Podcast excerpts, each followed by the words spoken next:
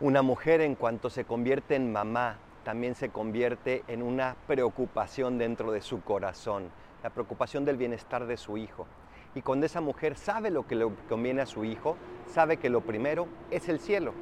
Hoy celebramos a una mujer que siendo mamá se preocupaba por eso, por sus hijos, y que perseveró, aunque sus hijos no daban cuenta de eso, aunque parecía que no iba a dar fruto. Santa Mónica, mamá de San Agustín, este hombre que fue difícil de convencer, pero un hombre que una vez convencido se enamoró tan profundamente de Cristo que jamás lo soltó. Mamás perseveren en su oración, perseveren en su propósito de mostrarle a sus hijos a Cristo, porque Cristo quiere hacerlo y requiere de nosotros simplemente de nuestra perseverancia. Soy el Paradolfo, recen por mí yo rezo por ustedes. Bendiciones.